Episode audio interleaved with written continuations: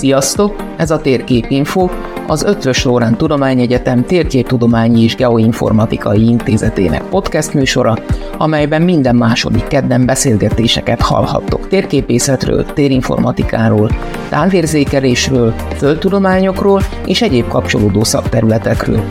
Beszélgető társaink a magyar térképészet elismert képviselői, kutatói és szakemberei lesznek. Podcastes csapatunk nevében remélem, hogy érdekes tartalommal tudunk nektek szolgálni. A Térképinfo podcast működését a Vodafone Podcast Pioneers program támogatja, amely elkötelezett a sokszínű tartalmak népszerűsítése mellett. A Vodafonnak köszönhetően minél többen hallgattok bennünket, annál hatékonyabban tudunk új eszközöket beszerezni, ezzel is növelve az adás minőségét.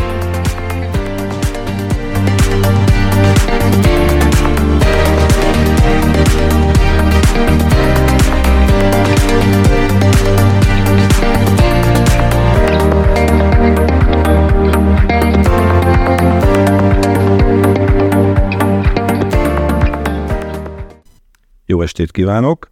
Zentai László vagyok, a Térképtudományi és Geoinformatikai Intézet igazgatója. A mai alkalommal én leszek a kérdező, és akit kérdezek, az Pál Márton, aki ennek a podcastnak a szerkesztője, főszerkesztője. És most az az apropó, hogy néhány napja, néhány hete részt vett térképészként az UNESCO-nak egy rendezvényén. 2023 elején az UNESCO párizsi központja pályázati felhívást tett közzé a tagországok számára az ezévi ifjúsági fórumon való részvételre. A nemzeti bizottságok erre a központi pályázatra gyűjtötték össze a pályázatokat országonként. Pál Márton is begyűjtötte a pályázatát, amit az UNESCO Magyar Nemzeti Bizottság az összes magyar pályázattal együtt továbbított Párizsba, és a Párizsi Központ döntött úgy, hogy Magyarországot ezen a rendezvényen Pál Márton képviselheti, így a novemberben megrendezett 42. közgyűlés részeként megrendezett ifjúsági fórumon, a 13. ifjúsági fórumon ő volt a magyar ifjúsági képviselő. A térképészek számára miért szerencsés tudni az UNESCO-ról? Korábban itt volt már szó a Nemzetközi Térképészeti Társulásról, az ICA-ról. Az ICA is tagja az UNESCO-nak, valami 200-300 nemzetközi szervezet tagja az UNESCO-nak, amely ugye az ENSZ-nek egy szakosított szervezete, nevelés, tudomány, kultúra és hasonló, tehát ilyen tekintetben is a térképészetnek van köze az UNESCO-hoz. De akkor önt kérdezem az első tapasztalatai alapján, mi az UNESCO, mi a fő tevékenységi területe, és hogyan kapcsolódik az ön eddigi tevékenység, hogyan kapcsolódhat az UNESCO-hoz? Tisztelettel köszöntöm én is a hallgatókat. Kicsit pontosabban megfogalmazva, hogy mi is az a UNESCO, ez az Egyesült Nemzetek Szervezetének az oktatási, tudományos és kulturális szervezete. Hát az egy nagyon beszélő név ez. Tehát a mindenféle neveléstudományi, tudományos, illetve kulturális témakört felölel, ebből fakadóan ez egy, hát hogy is fogalmazok, egy monumentális szervezet. Attól tartok, hogy ezt annyira azért a hallgatók nem látják át, hiszen azért a mindennapi ember kevéssé kerül kapcsolatba a UNESCO-val, de ha majd talán az adás végére egy kicsit sikerül rávilágítani arra, hogy mik is ezek a fő tevékenységek, amivel a UNESCO foglalkozik, talán közelebb érezhetik magukhoz. Miért is alakult a UNESCO, meg mikor alakult? 1945 novemberére tehető a II. Világháború utánra közvetlenül a szervezet megalapítása. És akkor még tudtam, hogy ENSZ sem volt. Akkor még ENSZ sem volt, igen. 45 végén merült föl az ötlet, illetve 44 ország részvételével akkor, alapították meg a szervezetet azzal a céllal, hogy a II. Világháború negatív hatásait, amit az oktatásra, tudományokra és kultúrára gyakorolt, megpróbálják globális szinten béketeremtő és békefenntartó célzattal, javítani, eltartani, ellensúlyozni, igen. 1946-tól él a UNESCO-nak az alapokmánya, az alkotmánya, amely aztán azóta is igazából kisebb-nagyobb változásokkal, de fönnmaradt, és ahhoz tartjuk magunkat. Nem nagyon akarok a történetébe ennél jobban belemenni. Ami fontos, hogy most ez az egész szervezet hogyan épül föl, Ugye arra a három részre tagozódik, arra három részre bontható igazából, ami a nevében is benne van, három nagy szektorra, de maga a szervezet a tagországoknak a nemzeti bizottságaiból áll fel.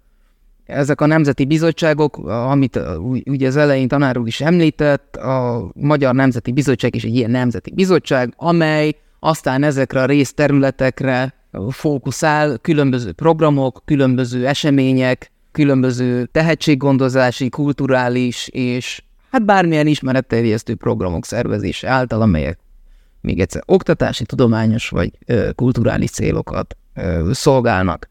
Nem akarom a következő kérdéseket lelőni esetleg, de ami a mindennapi embernek ismerős lehet a UNESCO-ból, azok talán például a világörökségi helyszínek, amikről valószínűleg mindenki hallott. Magyarországon is vannak világörökségi helyszínek, említhetem például Hollókőt. De vannak a UNESCO-nak ugye ezen három alszektorban különböző programjai. Most én szakterületemből kifolyólag a természettudományos, vagy illetve a tudományos dolgokat jobban ismerem. Ilyen például az Ember és Bioszféra programja a UNESCO-nak, amely különböző bioszféra rezervátumokat jelöl ki a tagországok területén, természetvédelmi célzattal. Ilyen például Magyarországon az Aggteleki bioszféra rezervátum, a fertőtavi bioszféra rezervátum, stb. Stb. Stb. Beszélhetünk a szellemi világörökségről, mint olyan.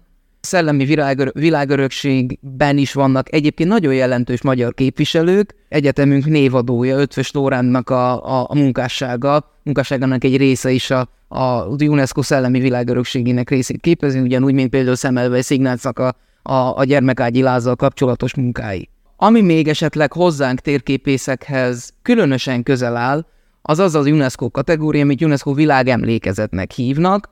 Világemlékezet, mit is jelent ez a szó? Azt, hogy ez a világemlékezet csoport olyan objektumokat, írott anyagokat tartalmaz, illetve őriz, népszerűsít, amik az emberiség történetében különös tekintettel, különösen nagy szereppel bírnak, és mind a mai napig fönnmaradtak. Ilyen például a számunkra jól ismert Lázár térkép, ami ugye az országfelméréseknek, a 15. század végén megkezdődött országfelméréseknek az egyik legkorábbi darabja, amire a UNESCO különös figyelemmel tekint, és már elég régóta ennek a csoportnak a része. Tehát ez egy nagyon-nagyon széles körű tevékenységet felölelő szervezet maga a UNESCO, nagyon sok embert tud megszólítani a UNESCO, és hát ugye a természettudományok révén számunkra is releváns, hát én is a természettudományok révén kerültem végül is a UNESCO-nak, hát hogy mondjam, a látáskörébe, pontosabban a UNESCO került az én látáskörömbe, ha szabad így fogalmazni. Hogy egy ilyen bonyolult szervezet életében én úgy gondolom, de majd mindjárt elmondja nekem, hogy a közgyűlés szerepe egy ilyen szervezet működésében inkább egyfajta jogi aktus, bár valószínűleg nem csak erről van szó, hiszen valószínűleg hoznak olyan döntéseket, gyaníthatóan a világörökség helyszínek kijelölése és a közgyűlés hatásköre lehet. Milyen gyakori esemény ez, illetve hogy néz ki egy közgyűlés? Bár ugye ön egy ehhez kapcsolódó fórumon vett részt, és valószínűleg magára közgyűlésen nem.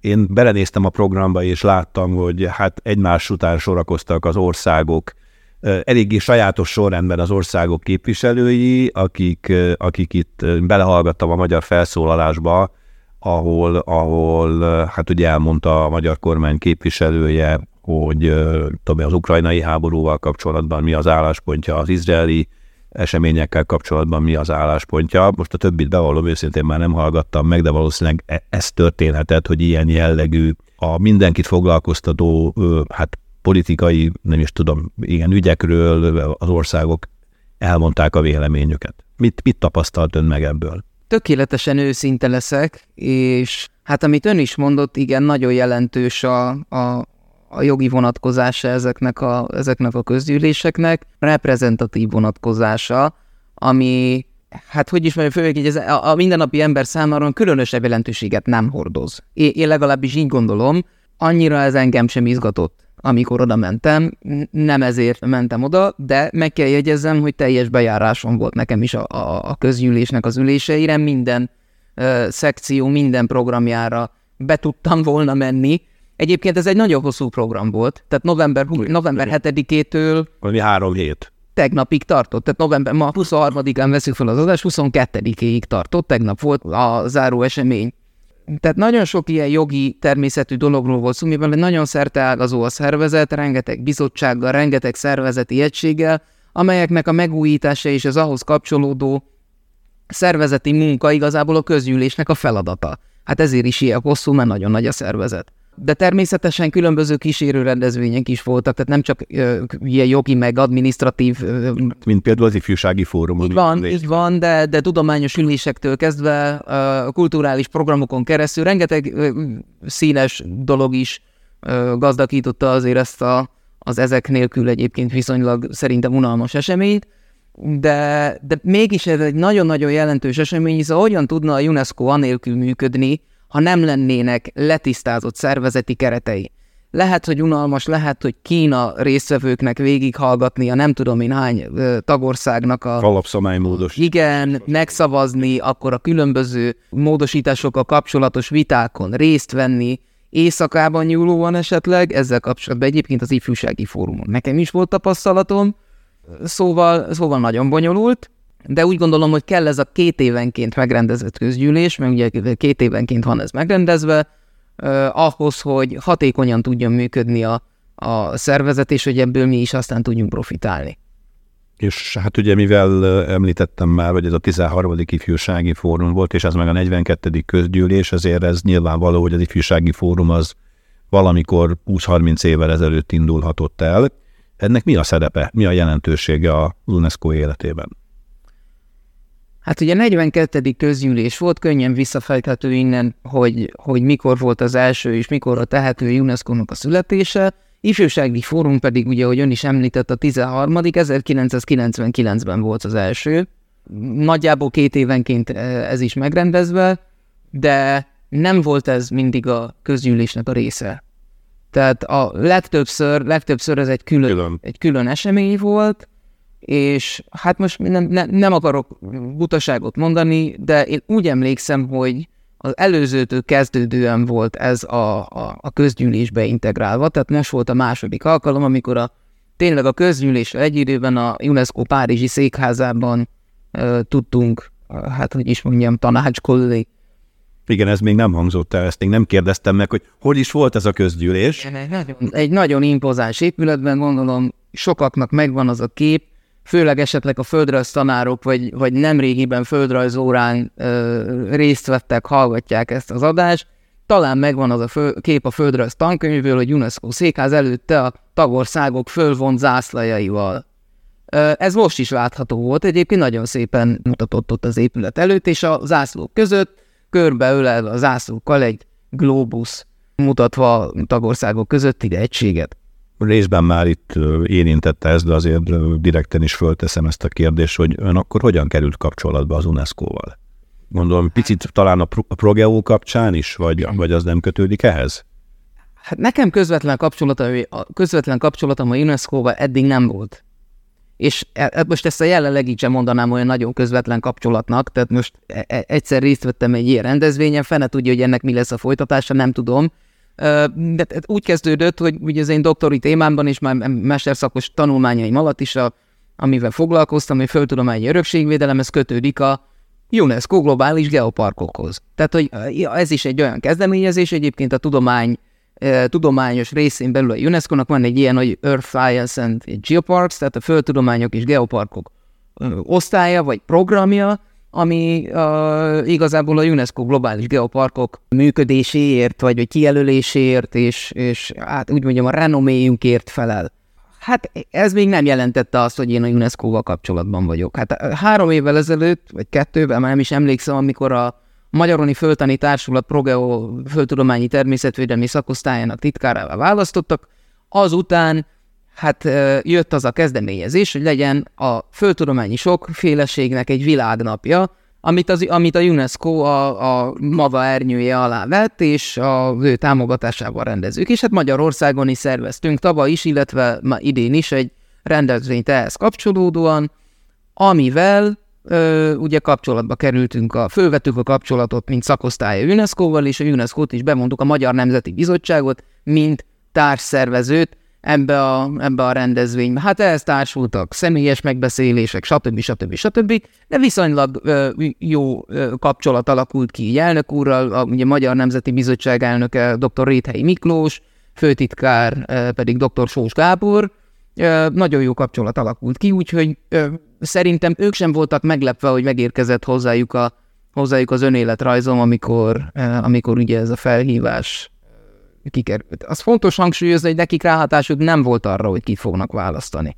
Tehát ők csak továbbították az országokból a jelentkezőket, hát így alakult. Tehát nem mondom, hogy szoros kapcsolatom volt a UNESCO-val, vagy van a UNESCO-val, de tudtunk egymásról. Azt még nem is mondtam, hogy hát gratulálok azért. Szerintem ez egy megtiszteltetés, hogy önt választották ki. Az intézetünknek is egy megtiszteltetés, hogy egy fiatal kollégánkat kiválasztottak egy ilyen eseményen való részvételre. Mi volt ennek az idei ifjúsági fórumnak volt-e konkrét valamilyen témakör, vagy szlogen, ami most ugye a fókuszába került ennek a rendezvénynek? Igazából a klímaváltozás szociális és emberi környezetre gyakorolt hatásai volt, tehát ez egy nagyon bő téma, nagyon általános téma. Ezzel a témával kapcsolatban kellett nekünk dolgozni. Na most nem annyiból állt ez az ifjúsági fórum, hogy akkor kiválasztottak, de jó, utazok Párizsba, és akkor 2 napot vagy 3 napot én eltöltök Párizsba, és akkor nagyon örülök, és hazajövök.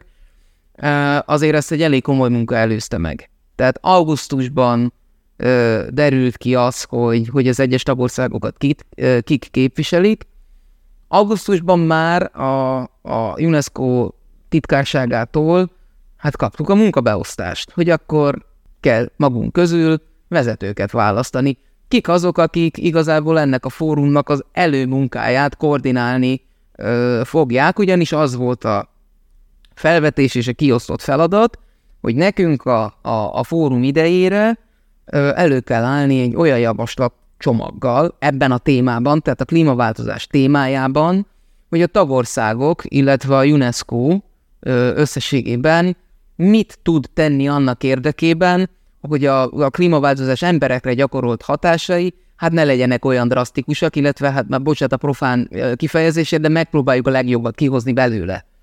És ez úgy nézett ki, csak röviden, hogy szeptemberben a titkárság megnyitotta, szeptember elején, ha jól emlékszem, megnyitotta azokat a pályázati felületeket, ugye már a nyertesek számára egy pályázati felületet, ahol a tisztségekre lehetett pályázni. Voltam olyan elvetemült, hogy itt is pályáztam. Ott egy pályáztam, mert mit veszíthetek?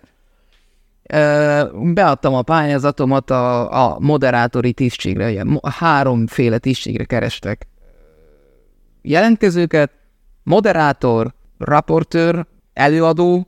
Jelentéskészítő. Igen, jelentéskészítő. Összefoglalja, igen. Igen, illetve a steering group, tehát a fórumnak előkészítő szervezete, vezető szervezetébe kerestek régiónként 2 embert. Na most ez a régió mit is jelent? Ugye working groupokra, munkacsoportokra voltunk felosztva, földrajzi elhelyezkedés szerint. 5 ilyen munkacsoport volt.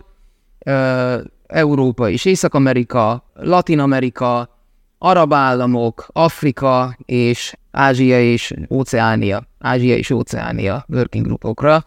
Most lehet, hogy kihagytam egyet, de most mint a karib országok, még karib térség országai lettek volna 6-ok, és akkor ezekből a munkacsoportokból kellett 2 főt mindegyik tisztségre kiválasztani. Engem kiválasztottak az Észak-Amerika-Európa régió egyik moderátorával, kanadai hölgyel együtt voltunk 2 moderátorok, ez a tisztség azt jelentette, hogy nekünk kellett megszervezni a területi munkacsoportoknak a meetingjeit, üléseit, és koordinálni azt a folyamatot, hogy előálljanak a mi javaslataink egyrészt ebbe a globális javaslatcsomagba, amit említettem, illetve voltak területi ilyen javaslatcsomagok is, amiket mi a mi területünk részéről nyújtottunk be végül a közgyűlés elé. Úgyhogy ez a folyamat zajlott egészen október közepére véglegesítettük az ajánlásokat nagyjából, és akkor a fórum igazából csak azt jelentette, hogy ezeket az ajánlásokat elővettük, és már szubstanciális módosításokat ugyan nem végeztünk rajta, de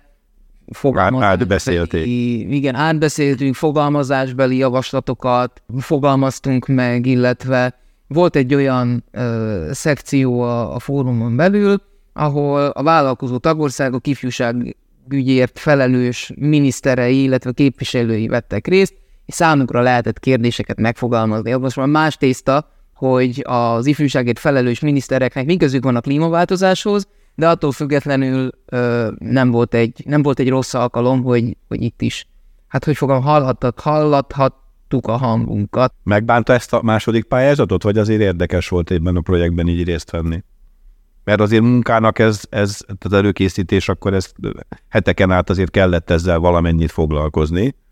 Nem bántam meg egyáltalán, már csak azért sem, mert jó volt kapcsolatban lenni, így kicsit szorosabban kapcsolatban lenni egyrészt a regionális résztvevőkkel, mert hát a meetingeken és a közös munkában azért hát mindenkivel kapcsolatban kellett lenni. Tehát itt tényleg üzeneteket, emlékeztetőket, iszonyat sok munka volt benne egyébként, mert ha csak erre a régióra is szűkítjük le a résztvevőket, hát ez is több mint 40 ország. Tehát nehéz volt.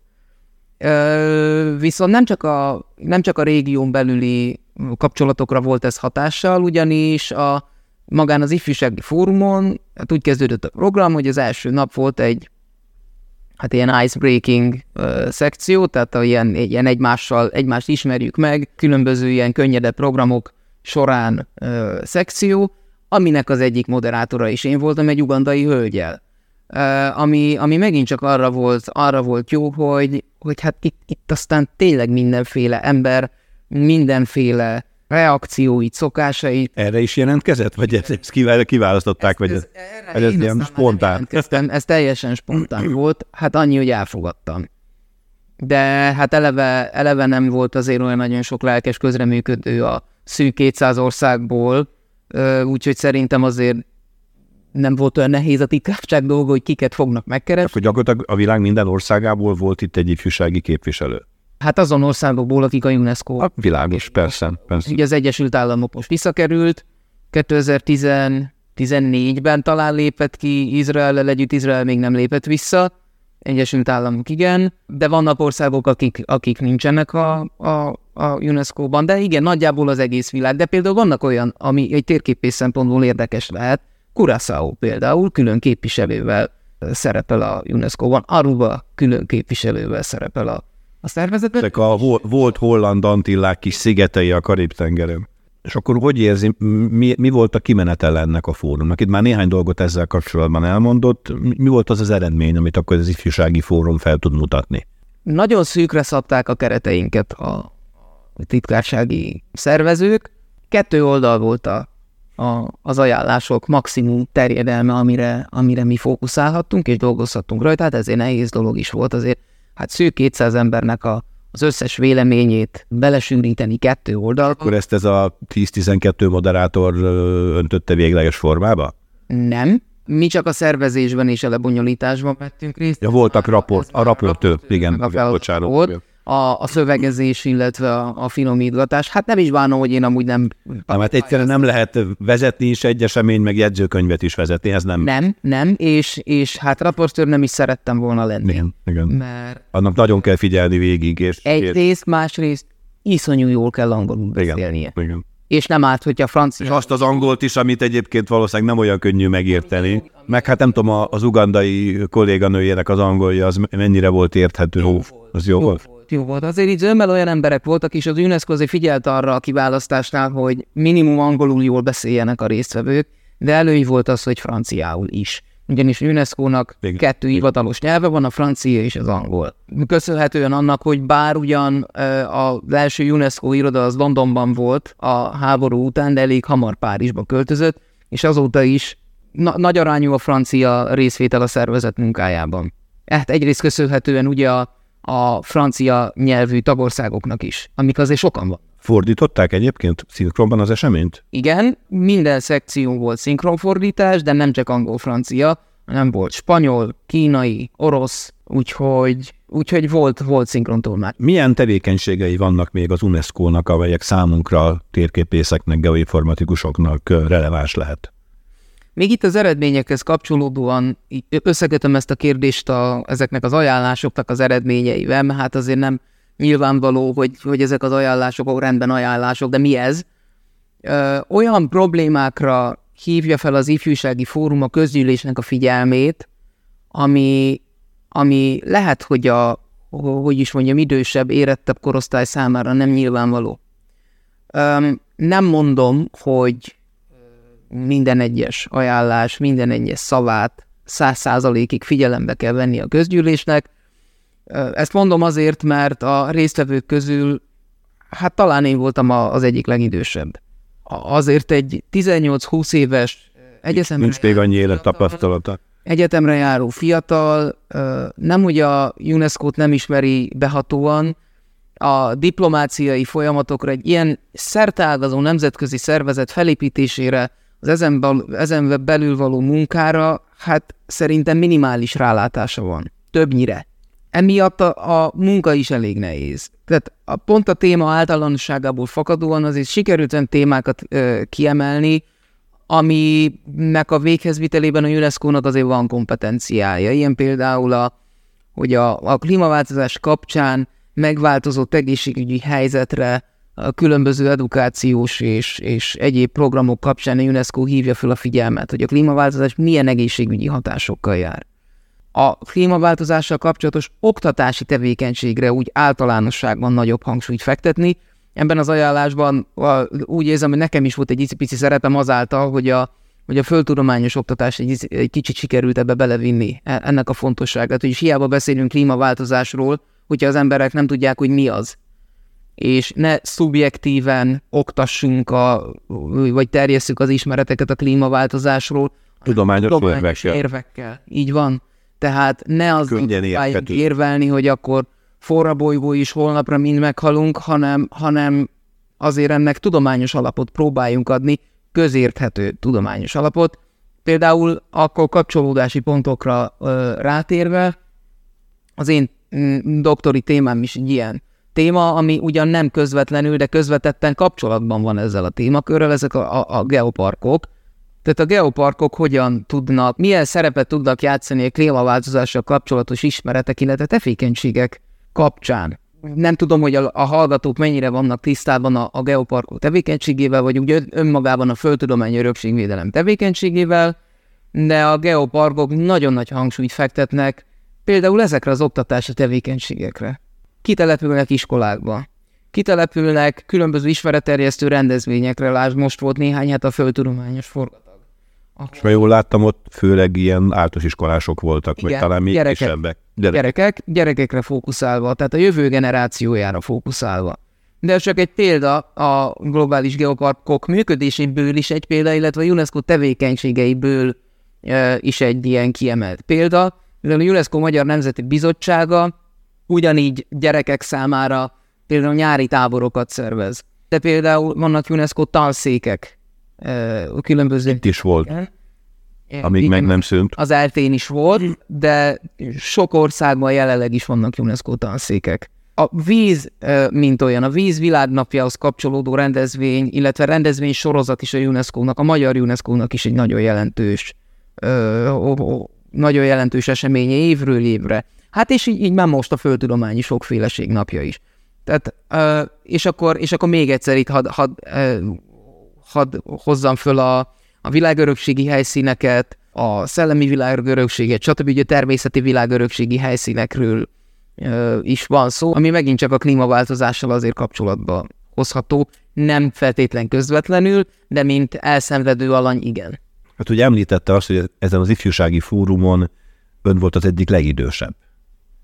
Milyen érzés volt ezt elviselni, hogy bocsánat, hogy már nem annyira fiatal. Jó, ezt most kicsit viccesen. De tehát az, hogy ön itt a legtapasztaltabb, vagy az egyik legtapasztaltabb, köszönhetően annak részben, hogy milyen területen kutat, hogy tudta megtalálni a hangot a fiatalokkal, akik esetleg olyanok voltak, hogy talán ilyen kicsit idealista, és nem is tudom. Tehát így képzelem el egy ilyen 19 éves első éves egyetemistát, aki aki védjük meg a bálnákat, meg mentsük meg a földet, most kicsit sarkítom a dolgot persze, tehát mennyire lehetett őket, hogy mondjam, realista módon felvilágosítani, vagy bevezetni abba, hogy azért ez mennyire komoly dolog. Nekem ez nem volt célom, és lehetőségem se lett volna rá, tekintve, hogy tényleg 2-3 nap volt a személyes találkozásra. Az online megbeszélések azok egyáltalán nem így zajlottak, hogy itt ez előjött volna jelentősen, hogy különbözünk élettapasztalatot tekintve. Most ezt mondom úgy, mintha tényleg nagy öreg lennék, de egyáltalán nem. Minden esetre szembetűnő volt. Szembetűnő volt a különbség, volt még néhány olyan résztvevő, akik velem egyidősek voltak, sőt még nálam idősebbek is. Azt hiszem 35 év volt 30 vagy 35 év volt a felső korhatár a jelentkezéskor. De akkor tulajdonképpen az UNESCO döntött úgy, hogy inkább volt több pályázó is az adott országban, hogy a nagyon fiatalok közül választ. Nem? Vélhetően igen, de én úgy gondolom, hogy a UNESCO inkább egyensúlyra igyekezett törekedni. Tehát, hogy legyen ilyen is, olyan is. Mint például a UNESCO nagyon törekedett az egyensúlyra abban is, hogy amiket említettem tisztségek, azokra minden régióból egy férfi, egy nő legyen. Nagyon nagy egyensúly volt nem csak a tisztségek tekintetében, hanem a delegáltak nemének tekintetében is, hogy én megmerem kockáztatni, hogy 50-50. Úgyhogy erre nagyon odafigyeltek, és hát azért ez tükröződött a fórumon is, ez az egyensúly életkorban. És hát mondjuk ki, erőszakosak voltak a fiatalok többször. Volt ez pont ez a miniszterekkel kapcsolatos délutáni szekció, amire én úgy ültem be, hogy most, amit említettem itt az adásban is, hogy mi köze van egy ifjúsági miniszternek a klímaváltozással kapcsolatos kérdésekhez. Nem volt egy építő jellegű szekció, ugyanis ott olyan dolgok előkerültek, amik hát érezhetően bökték a fiataloknak a csőrét, de mit tud ezzel egy éppen regnáló miniszter kezdeni? Mit mondhat ezekre egy regnáló miniszter? Hát értelemszerűen semmit. Hát most egy miniszter, amit nem egyeztetett a fölötte áll a kormánnyal, az, még ha az a személyes gondolata is, nem mondhatja ki. Nem mondhatja ki. Most föltesznek neki egy olyan provokatív kérdést, hogy mit gondol az izraeli-palesztin konfliktusról, mit mondhat erre egy miniszter, mi köze ennek a klímaváltozás? Közvetetten van köze, mert ugyanis a háborúnak nagyon nagy köze van a klímaváltozáshoz, csak ezzel éppenséggel kevesen foglalkoznak jelenleg.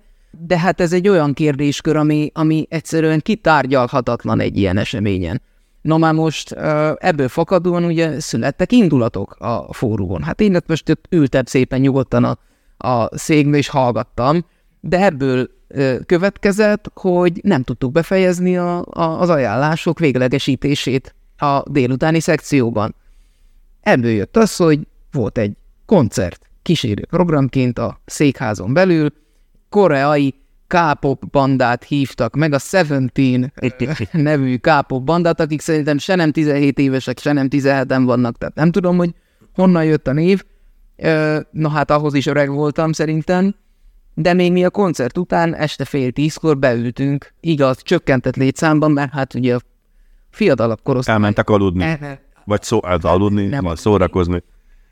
Az idősebbek ott összeültünk, és akkor hajnal, vagy éjszaka 1:30 csináltuk ezt az egészet. Másnap, amikor tényleg a lezárásra kellett volna sor kerüljön, hát ott jött a vita, hogy aki nem volt ott éjszaka, az ugye megint csak szót akart ebben az egészben, és akkor teljes fejetlenség. Hát el tudom képzelni, hogy az általános közgyűlésen is nagyjából hasonlóképpen zajolhatnak az események. Úgyhogy furcsa volt ezt megélni, de érdekes tapasztalat egyébként. Érdekes tapasztalat. Pont így az első benyomások kapcsán jutottam el arra az elhatározásra, hogy én végigjegyzetelem az egészet. És ha másnak nem így, de a Magyar Bizottságnak el fogom mondani az ezzel kapcsolatos észrevételeimet, ami között van pozitív, van negatív, de én úgy gondolom, hogy ez egy nagyon jó lehetőség a fiatalok számára. Az más kérdés, hogy ezeket az ajánlásokat a közgyűlés mennyire veszi komolyan, és mennyire tesz az ajánlások mentén, de mindenképpen érdemes lenne ezt a kezdeményezést továbbfejleszteni. Köszönöm szépen Pál Mártonnak ezt a beszélgetést, és remélem, hogy a hallgatók számára is érdekes információkat sikerült megtudni, megosztani önökkel. Én is köszönöm.